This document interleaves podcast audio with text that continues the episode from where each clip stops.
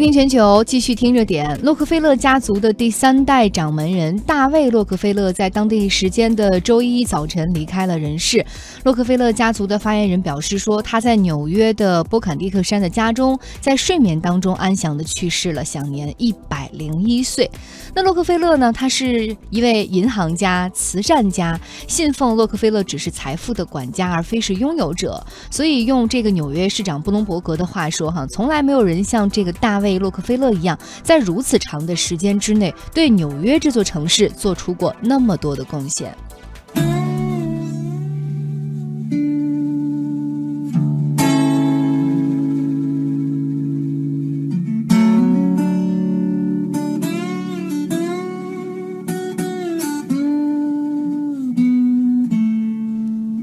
好，伴着这一首《Amazing Grace》，觉得这首歌特别配大卫·洛克菲勒。我们来介绍一下大卫·洛克菲勒吧。他出生于一九一五年的六月十二号，他是石油大亨约翰·洛克菲勒的孙子，也是他所有兄弟中年纪最小的那一个，但却可能是最能干的那一个。他的事业呢，不是在家族的石油生意上，而是在银行业。他担任纽呃曼哈顿大通银行的总经理之后，妥善经营，使得这家银行的资产。在非常困难的七八十年代，从二十亿美元上升到三十四亿美元，而这家银行就是摩根大通 （J.P. Morgan） 的前身。虽然呢，这个洛克菲勒家族他们持股曼哈顿大通银行的比例从来没有超过百分之五，但是这家银行长期以来一直被称作洛克菲勒银行，而尤其是在大卫执掌之后，这家银行被称为大卫银行。嗯，这个大卫的父亲呢是这个老洛克菲勒的独生子，呃，他的母亲呢是。热爱艺术和慈善的艾贝，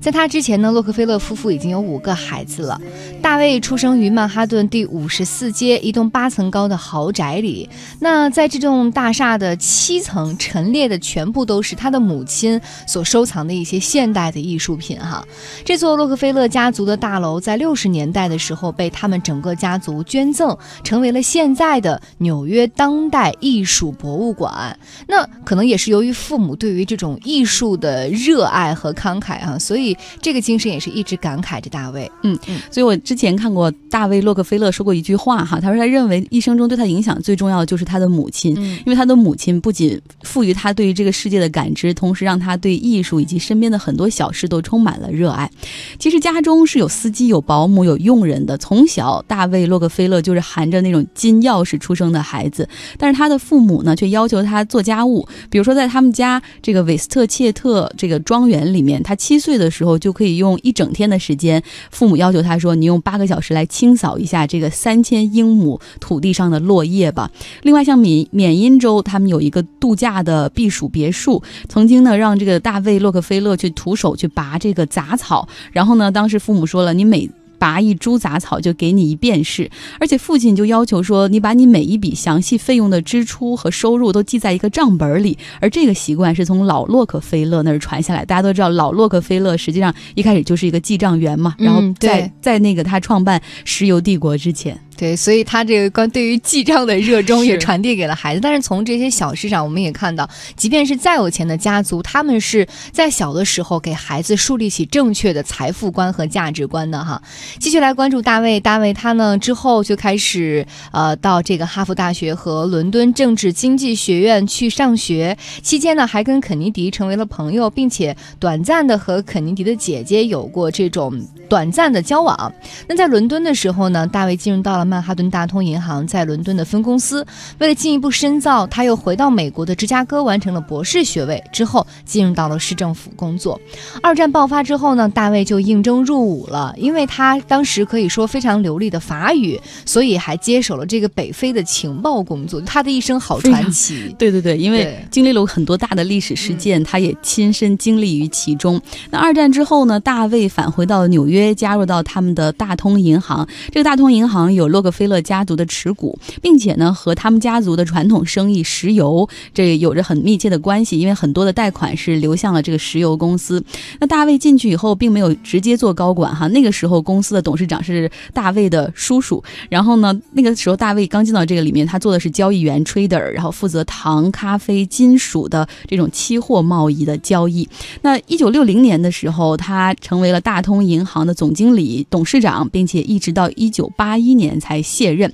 期间，其实美国的金融市场经历了各种动荡。那大卫呢，也是扭转了大通银行的衰落，并且联合其他商业大佬化解了纽约的财政危机。那这家银行，大通银行，在二零零两千年的时候，它与摩根银行合并成为。当今的大投行摩根大通，嗯，那刚刚我们说的是作为银行家大卫洛克菲勒他的一生的一个呃行踪。那我们来关注一下，作为一个慈善家，他都做出了哪些？大卫在他九十岁的时候，还向这个纽约现代艺术馆和洛克菲勒大学分别捐赠了一亿美金，同时呢，向哈佛捐赠了一千万美元。零六年他就已经立下遗嘱了，他决定死后的自己的二点二五亿美元的财产都会进入到洛克菲勒兄。兄弟基金用于做慈善之后呢，他也向一些教育机构、公益组织，还有消除文化隔阂的基金会去捐钱。纽约时报有一份统计，哈，说他生前一共捐出了九个亿美元的财富。嗯，